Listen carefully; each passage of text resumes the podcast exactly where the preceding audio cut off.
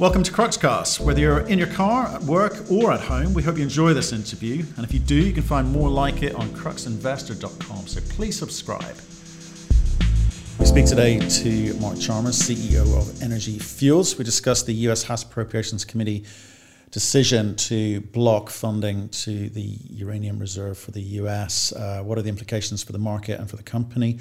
We also look at the convertible debenture, which they've just paid down 50% of. Uh, the balance is due in December this year. Uh, we discuss how he's going to deal with that.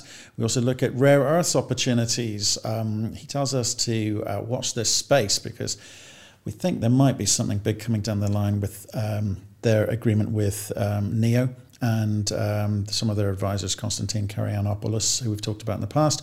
Um, we look at the White Mesa Mill. Mark informs us that there are no tolling agreements with any companies um, at the moment, and um, he actually wants people to stand down from saying that there might be.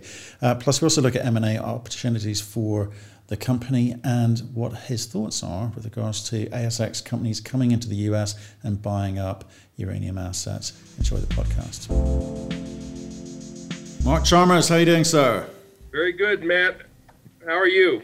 I'm, I'm excellent. I'm excellent. So I haven't sort of spoken to you since you you we, we were at that AusIMM online virtual conference together. Um, how did that go? It went really well, Matt. And um, you know, uh, I think I've mentioned to you that uh, you know that's an event that I've uh, chaired for 15 consecutive years, and I was very pleased that we got it up again this year, 15th year in a virtual format, and we had uh, very good attendance and uh, some really excellent speakers.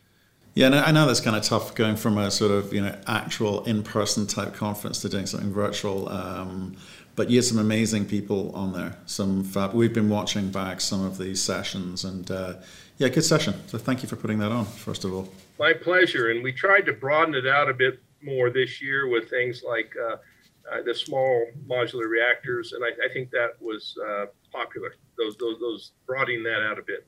Yeah, definitely. I, I, I think it's quite good. You know, we try to do it as well, which is trying to help educate people about uranium because what we're seeing now is a lot more. Uh, well, new investors coming into into the world of investing, but also generalist investors who perhaps haven't considered uranium before. Um, all of them are asking sort of you know questions, which I think it's easy for people like yourself or certainly even us uh, to forget that you know people coming in that's new. So all of this, all of this is good, good information. But look, we're not here to talk about AusIMM. We are here to talk about uh, energy fuels. Um, I want to start specifically with the recent announcement by the uh, U.S. House of Appropriations to uh, say no to the funding of the uranium reserve. How do you feel about that? Well, look, and it was uh, something we, we didn't want to have them say no to, but it's not like no, no. Um, they zeroed it and um, they basically said they didn't have enough information from the Department of Energy on how the program would be implemented. Um, I think and I believe the DOE is trying to answer those questions as we speak. Uh, the DOE is also looking for uh, other sources of funding the reserve. Uh, Secretary Brouillette um, have been out publicly saying that has very strong support for the uranium reserve. Uh, the Senate is is behind it, or at least the Republicans in the Senate is behind it. So, so it's um, uh, you know it is a setback, but it's a, it's it's it's it really reflects on um, you know the differences between the Republican Party in the United States and and, and the, the, the Democrats. So, uh, but we, we we are making progress um, with the government, bipartisan wise, because of the dependency on Russia for uranium products and and uh, and China. So um, there is progress being made. It just isn't every day do you make a step forward, uh, but we are making steps forward, more steps forward than backwards. Okay, so are you saying that the House turned that down purely on political reasons, or did someone not do their homework and provide the information that had been requested? Yeah, it's it's, it's a combination of those things. Um, you know, we're um, certainly doing everything we can, um, you know, to, to get it back into uh, the House bill uh, and and unzero it. But um, uh, you know, the, these these appropriations are, are like uh, you know you know trading uh, exercises between the both parties and and different people's interests. But we have very strong support um, in in the Senate and and the DOE and this increasing threat of uh, Russia and China, particularly Russia for nuclear fuel products. So, so I think a lot of a number of Democrats are recognizing that, but um, some of the Democrats are opposing it for other reasons, and um, uh, you know that's politics. That's politics. So, talk to me about okay. So that's not in your control. It was never in your control. It was something that you highlighted, but you've got to focus on things that are in your control. So, what are you doing? That you can manage? Well, look, look at a lot of the work we've done, um, you know, through the 232 process and the Nuclear Fuel Working Group, uh, and the strong policy statement that the Nuclear Fuel Working Group um, uh, report that came out of the, the working group um, are still helping us on a lot of fronts, not just in appropriations, but also in some of the negotiations on the Russian suspension agreement. Um, the you know, basically the working group uh, said that um, uh, it is a national security issue. Um, uh, receiving so much of our uranium from imports and particularly from Russia, and so that is that's helping us in other areas. And um, so you know, look at we're we're we're still pushing on all fronts, uh, appropriations uh, and our um, participation in the negotiation on the Russian suspension agreement.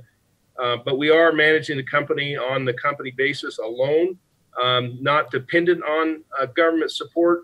I mean, uh, you know, we've, we've seen, you know, some increases in uranium prices uh, over the last couple months. It's kind of flattened out lately.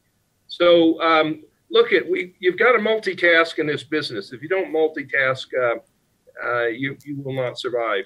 But we're in very good position amongst our peers and um, uh, we're very excited about the future. Okay, so just sticking with the government component, um, if we may. So you have over the past couple of years been talking to people in DC, up on the hill, as you, as you say, the phrase goes. Um, are you have you made relationships? You know, have you made useful relationships, and at what point do you start cashing in on those? Because at the moment they're not giving you what you want. Yeah, look, look at um, the cashing in is the difficult part. Um, you know, we certainly have um, the strong relationships and the in, in, in the push of the administration. Um, but as I said, it, it, there, there's some indirects here that, that, that that we are cashing in on, and the nuclear fuel working group is one of them. Um, I think that um, take the Russian suspension agreement. Um, you know that uh, expires at the end of this year, and there's active negotiations on on on that front. But um, for example, um, I think one of the, the, the, the, key issues with the Russian suspension agreement is that the Nuclear Fuel Working Group says that we're overly dependent on Russia and state-owned enterprises. So, so that um, that's a very strong policy document. Um, you know, basically prepared by about half of the president's cabinet, and uh, you know, I think that's something very powerful to, to, to use in those negotiations. So. Um, you know, so again, um, not always completely clear to particularly, uh, you know, some of our investors, but, um, you know, we are punching above our weight um, in DC on a lot of these fronts. Uh, it, it is frustrating because it's taken a lot of time and we haven't seen the money in hand yet, but um, it, it is getting through people's minds that we are uh, overly dependent on critical minerals, particularly uranium, vanadium, and rare earths, um, in the United States right now. Okay, so that's really interesting to me. Okay, so the, the strategic minerals, the critical minerals component is really interesting to me. So these relationships that, that are being formed or have been formed, they're recognizing this. But my view on this is politicians, they always want something from you.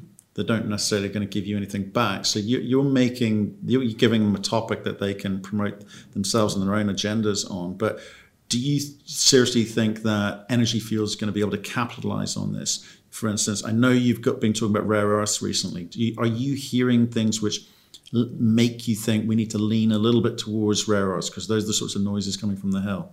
Well, you know, you've heard me say it many times that we're first and foremost a uranium production company, uh, but we do think that the uh, the rare earth um, um, sector uh, fits very nicely in what we do, our core business, because we can recover the uranium from a lot of these rare earths.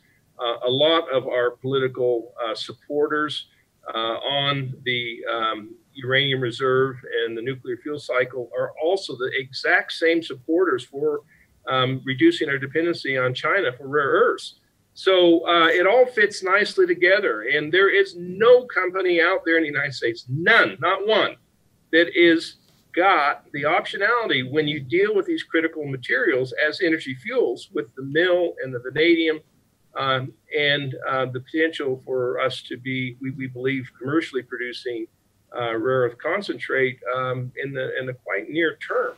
So um, so look at it. It's it's like I said, it's a lot of these indirects, um, but I think that a lot of the people that have been again supporting the the nuclear fuel working group and, and the production of nuclear uh, products in the United States, when they see that, that White Mesa could have um, multiple uses in the critical minerals area, uh, they're delighted. They're actually delighted to know that. Okay, so people, just people new to this, you're talking about the White Mesa Mill, which you you control, um, and it's the the only mill in the district which actually can cope with uranium, uh, vanadium, and, and rare earths. So, but we'll come back to that because I do want to come back to that. Um, and before we skip away from the RSA, the Russian Suspension Agreement, it's the date is 31st of December, end of this year. A decision needs to be announced, or any time between now and then. Have you heard anything about what? Is being discussed. Are they going to come up with a decision anytime soon, or are they going to leave it to the last minute? And if so, what type of deal do you think you're going to we the, are going to see as a result? That's that's the big question. Um, look, at there is, uh, and I can't go into details because a number of people that are participating can only go into so much detail. But I can say this that. Um, um, there is a, um, a, a, push by um, the government to reduce quantities of uranium coming into the United States, where there is a push by um, the Russians and the utilities to increase the quantities of uh, uranium coming into the United States. So those are completely oppositely opposed, okay? And I think that is a rub. And as I said earlier, the Nuclear Fuel Working Group report says that um, you know we shouldn't be increasing our dependency on Russia. Um, there was an administrative, preliminary administrative review that was completed uh, a month or so ago by the Department of Commerce, and um, you know they basically said that um, the the conclusion of this agreement uh, was largely being kind of gained by um, uh, some of these people that want more uranium coming into the United States. And I think that shook up the utilities, and and uh, it should shake up the utilities and the Russians. So so look at it's um, you know it, it's it's it's moving forward. I think is a high priority for the government. I think it's a high priority for all the stakeholders in those renegotiations or negotiations.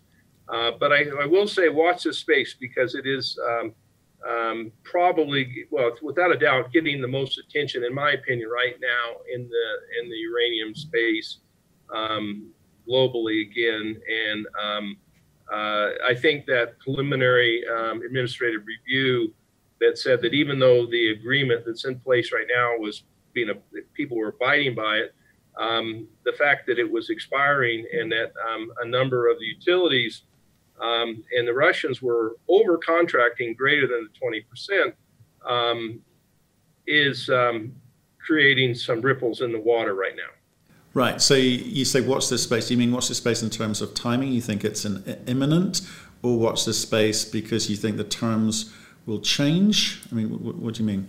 Well, look, it, the deadline is the end of this year, 31st of December 2020 but the administrative review process is, is ongoing and it was supposed to, I believe, terminate in early August, and now that's been extended, extended by another couple months. So um, it's just very much uh, in the works right now, and um, you know the outcomes are not certain, uh, but it is getting a lot of attention. And as I said, there's there's really two camps: to reduce the quantities coming in the United States or increasing the quantities.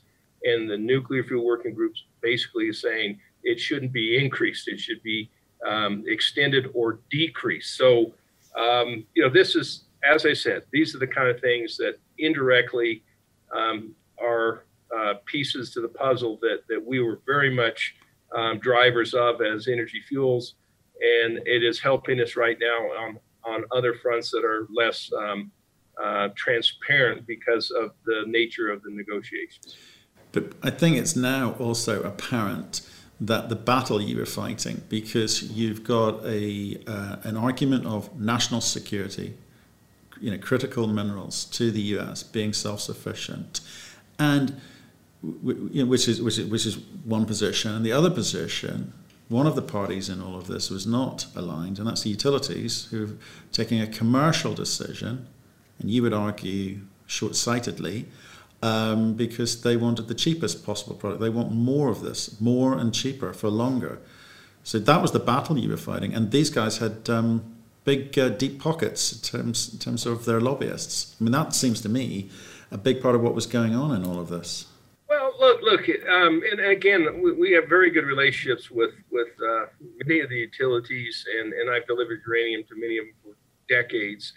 Um, but yeah, no, they're they're they're and I, I, give you know the utilities are you know looking at cost and and they're trying to manage their um, their businesses as as they have to. Um, so, um, but but look, I think that um, for you know small company like Energy Fuels and the uranium industry, because it's not just Energy Fuels fighting this this this battle, um, but mainly Energy Fuels has taken the biggest position, I guess, in in, in pushing the forward. Um, you know, I think we have, as I've always used that phrase, if, we punched above our weight. You know, I mean, these they, these utilities are very significant uh, organizations. You know, and, and, with you know multiples and multiples of billions of, of, of, revenue per year. So, so look at it's uh, you know that's that's why I said we're gonna we're gonna keep pushing on all those fronts. Um, we're not going to give up. We are not going to give up. Um, and um, but at the same time, we're going to manage our business based on uh, the, the market fundamentals. Okay. Well. Okay. Big discussion, lots of unknowns. Timing is well, we know there's a, there's a stop date at the end of this year for the RSA, and that seems a big moment for utilities, as does the US election, and that's another big moment. And I know there's a consensus uh, that nuclear is part of the solution both both sides of the House. But the Democrats, a little bit less so than the Republicans, I think I'm hearing from you. So I think even the utilities um, will be wanting to understand what the outcome of that election is. But that, that then has an impact on, on timing because things don't, the dust doesn't usually settle from a US election until, you know, February, March. And then maybe there's a shake-up, even if the incumbents stay in. So, again, what does that do for timing around utilities, decision making, term contracts, etc.? How do you feel about that?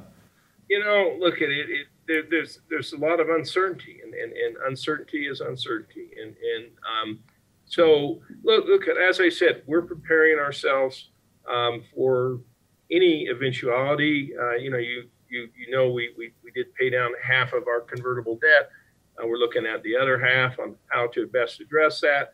Um, you know, we're increasing our inventories, um, but we do think that um, you know, as you know, as I said, the, the there's uncertainty, but I, I think that um, um, you know if there is an administration change, um, they're they're they're talking more negatively about hydrocarbons than they are nuclear, and actually to a certain extent uh, supportive of nuclear as being important uh, to get to zero carbon emissions. So you know, look, and I don't want to uh, speculate, over speculate here, Matt, um, but I think you've um, seen over over time that you know you know, you know, we are a company that positions ourselves aggressively but not recklessly uh, when it comes to the overall picture of the company, and we will be uh, the survivor or a you know one of the survivors um, uh, in this space, and uh, because of the way we manage the company now and going forward.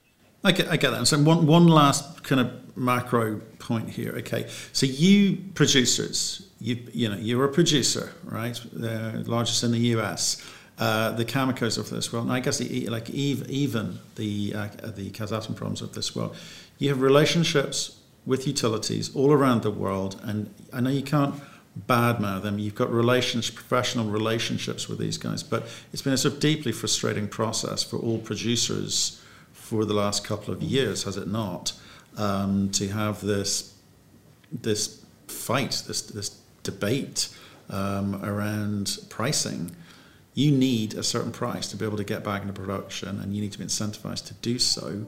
Um, so getting back to the question, which is, what do you think the timing is for utilities recognizing that if they don't push the button soon, you guys aren't going to be able to get it back into production and give them the, the, the, the pounds that they need when they want it? Yeah, look, um, that's that's those are the trade-offs, and and I think that um, you know some of the utilities uh, understand that and appreciate that. Um, some some of the utilities don't. You know, they think that total dependence on the Russians, uh, uh, you know, is is is fine. Um, I mean, even companies like Cameco, um, you know, some think, well, we'll be totally dependent on you know our allies, and and you know, we we have no uranium production in Canada right now. Uh, the production is dwindling in in Australia with the shutdown of Ranger at the uh, well, will be at the beginning of 2021. So the Western world, I mean, that's the that's the clash. It's really the state-owned enterprises in the Western world. That's the clash. You you need higher prices, substantially higher prices for the the entire world, including the Western world, to continue to survive in the uranium industry. Um, you know, some of the state-owned enterprises um, maybe a little less so, even though a lot of them are not as uh, low cost as people want to think. Um, so that that's the clash. You know, do you want a diversified uh, supply chain, or do you just want to get all your product from state-owned enterprises? So, um, you know, yeah, that's the that's the uncertainty there. Okay. Well, let's talk about something you just mentioned, which is obviously you've um, partly paid down the convertible, um, which is due at the end of this year. You paid down some 10.43 million bucks. You've got the same again due at the end of the year. So why why did you go early on the payment, and what are you going to do about the end of the year payment? Well, look, we we wanted to show the market that we were, you know, managing that debt, convertible debt, and that was about 10 million Canadian. Um, and we thought it was a, a, prudent step to pay half of it. Um, we're still looking at how to best address the, the other half. Um, we have um, the, the ability to convert that into shares uh, at, I think it's a, like a, a 20 day VWAP uh, at about a 5% discount at the end of the year if we elect to do that or pay it off in cash. Um, but you know, Matt, um, I think I've told you, uh, you know, having been in this business for over 40 years, I, have seen these companies get in trouble because of debt um, on a number of occasions, and um, you know that is that is an area that I, um, I is is close to my heart to not get over leveraged on debt and and at the same time, there are a number of the uranium guys that are taking on more convertible debt, and we're going the opposite direction, which is a differentiator. No one else that I know of uh, in, in, our space has actually been paying off debt. Um, you know, they've been taking on more debt than, um, um, you know, as, as they as they go forward. So, so watch it. We'll pick our moment and we'll address the debt no later than the end of the year, maybe sooner. Um, but uh, we want to make sure that we, we do it on our terms.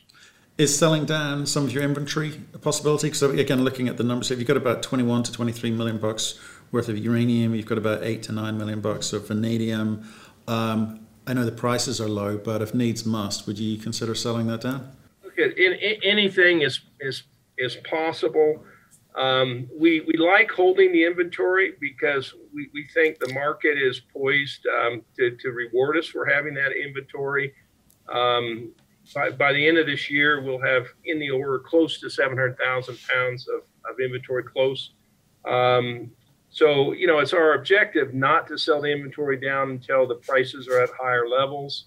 Um, uh, yeah, look, look, there's a number of ways to, to uh, address the debt.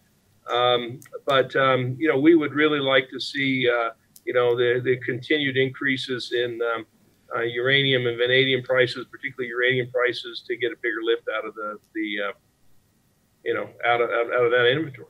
So, do you think it'd be cheaper to refinance your debt rather than pay it off or sell off inventory because the upside on inventory could be more significant well, well, to you? The inventory we carry on the like uranium is like twenty three dollars per pound, and currently the price around thirty three. You know that's how we carry it on our books. Um, for accounting purposes. And um, so, you know, we've got a, you know, about a $10 lift, um, you know, you know, just on the uranium price itself. So, you know, that's, that's material uh, to us. Um, we, we think there's more upside for um, uh, inventory than downside. Um, you know, you don't get any money in uh, your accounts, uh, you know, anymore. Uh, uh, you know, interest-bearing accounts. So, you know, we're, we're pretty comfortable having, um, you know, this, you know, inventory that we can liquidate uh, quite quickly if we need to when the time's right. Okay, but there's some good news, Mark. I think I've solved your problem because I've spoken to of, of cash flow. I've, I've spoken to five companies who are going to be tolling through your mill, which is great news.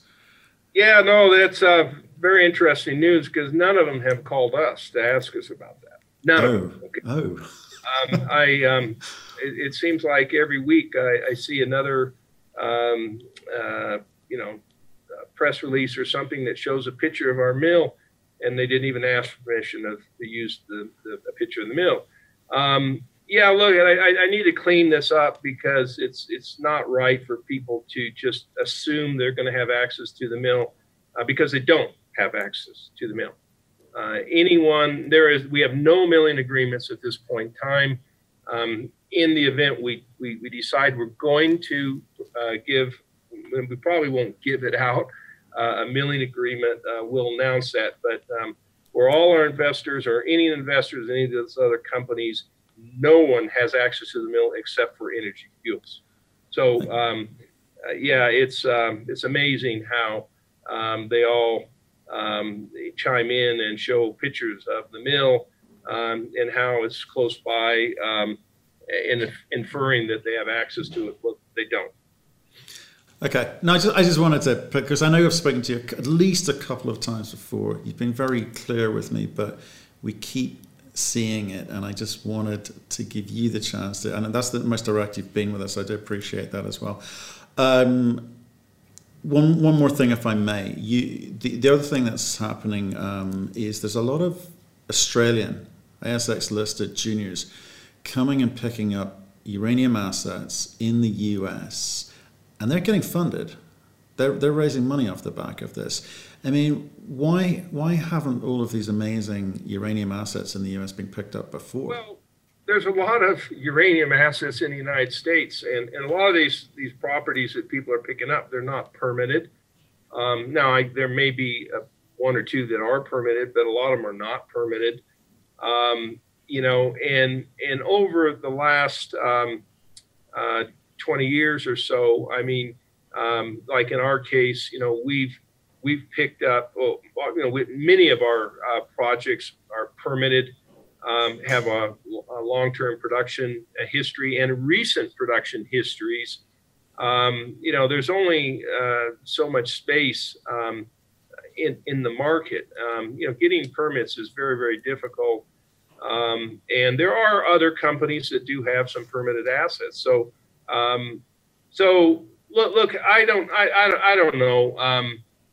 You know, to pick up unpermitted assets. Um, uh, to not having access to the mill, uh, very speculative kind of investments. They have been raising money on it. Um, and, and frankly, frankly, a lot of these projects on the uh, Colorado Plateau are of lesser risk um, and probably easier to get to market than a lot of these other uh, uranium deposits that some people are promoting outside of the United States. So there's a long production history uh, in the U.S. So so look, you know, there's there's different investments for different um, groups and um, and investors. So um, you know, just all I would say is people need to know what they're investing in, and if they're comfortable with that, that's fine. That's their choice.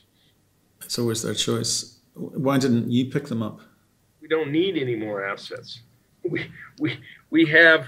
Um, you know, we, we, we have assets in about what six, seven different states um, most of our assets are permitted. Um, you know, most of them are, um, you know, you know, recently have been worked, and and the underground workings are in good shape. Uh, the you know the mill has been operable. Uh, you know, Nichols Ranch has been operable. You know, Alta Mesa. So, you know, we, we don't need to own the Western United States.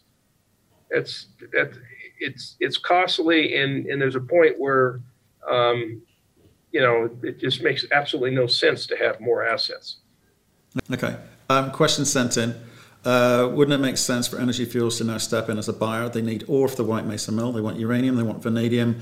Uh, the Sunday Mine complex is basically next door. This might be a fun ride going forward. Any plans?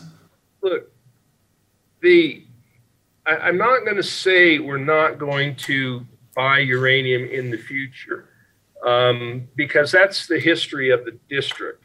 But to put it into perspective, uh, over the last 10 or 15 years, um, there have been times where we have had milling agreements and um, and we have perhaps bought some ore from people, but it turned out to be just a very small percentage of the production that came out of White Mesa Mill. And I don't know the exact number, but you know probably in the order of maybe 10% of the production that came out of White Mesa came from other mines. Okay, that were not owned by our company. So um, now look at that can be variable, um, but you know the reason we don't and haven't paid a lot of attention in this market is one the prices are too low, and two historically um, other people may have uh, you know the aspirations of becoming producers, but very few can actually really contribute in a material way uh, in the mill. Now, you know, the price uranium is $75 a pound or something like that, uh, you know, that could change to some extent. But as I said, we already have a number of mines ready to go that we have we've operated within the last year. And um, these mines that were mined 30, 40 years ago and nobody's mined them since, I hate to think of the condition they're in. Is that a no? So look at we're we, we, we, we, we still control the district with our White Mesa Mill, 100% owned. Um, and um, that's because we've spent the money to keep it in good working order over all the years. Anyone who wants to build another mill, they can go out and get the permits and construct another mill for several hundred million dollars. That is always open to the realm of possibilities. So that's that's a no plans anytime soon to go and have a conversation around M and A with Western Uranium and Vanadium. Well, it's subject to change. In if, for example, if the U.S. government decided or the price of uranium increases to a level where it's economic to have um, those discussions. Um, I'm, I'm not saying we're not going to have those discussions because if we can get material into the mill and that helps us, uh, we're, we're not going to, you know, why would we turn our head to that? We will not turn our head to that. But I'm just saying that right now we have no agreements with anyone. Okay. So no one should just assume they have access to the mill right now. They should not assume that. And, um, you know, but things can change. And, um, and we are absolutely in the driver's position with the mill. And um, the the material from our our projects will take first priority over anybody else's material. I hear you. Okay, Mark, good catch up. Thank you very much for that.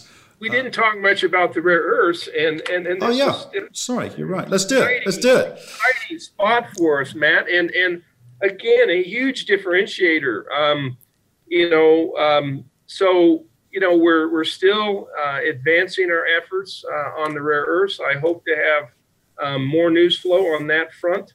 Um, you know, in the coming months, um, it has by no means gone away. Uh, people that I, I, you know say that oh we'll never do anything there, whatever. I tell them they're they're full of baloney. We're going to do things in the rare earth space, um, and um, and you know, it, it is certainly getting a lot of attention.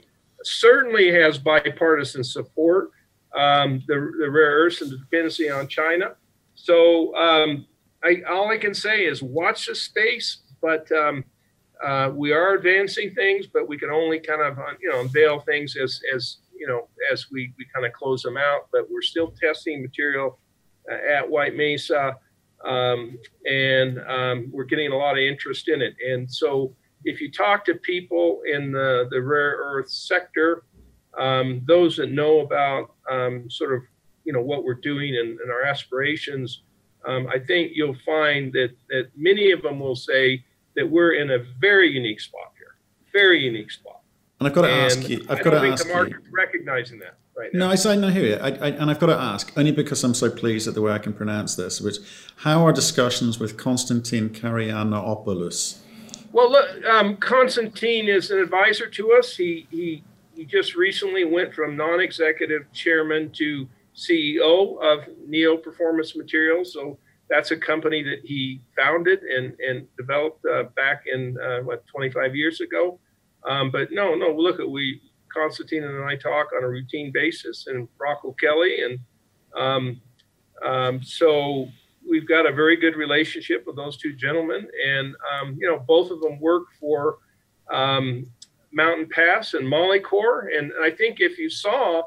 Mountain Pass Materials announced that they're going to have uh, a list, uh, $1.5 billion rare earth company, um, you know, on the Mountain Pass deposit in operations, and and that that that got some attention in the market, and uh, that's why I, I think that um, you know we're not getting any uh, uh, differentiated value with our peers in the uranium space.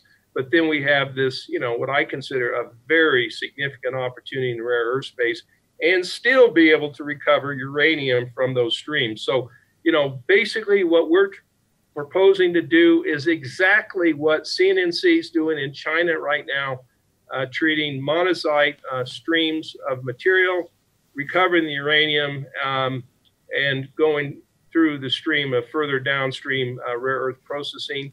And White Mesa is the only other facility that I know of in the world outside of that facility that can do effectively the same thing in in in you know given some time.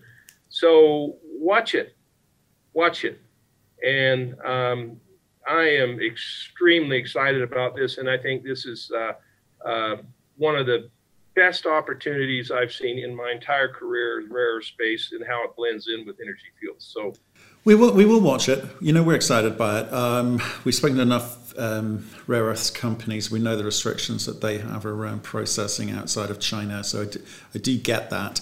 Um, I'm eager to sort of see what does happen over the next few months, this side of Christmas, hopefully, in terms of how you're moving that one forward and the and who you're having those conversations with. So, you know, keep keep us up to date. You know, pick up the phone like you like you always do.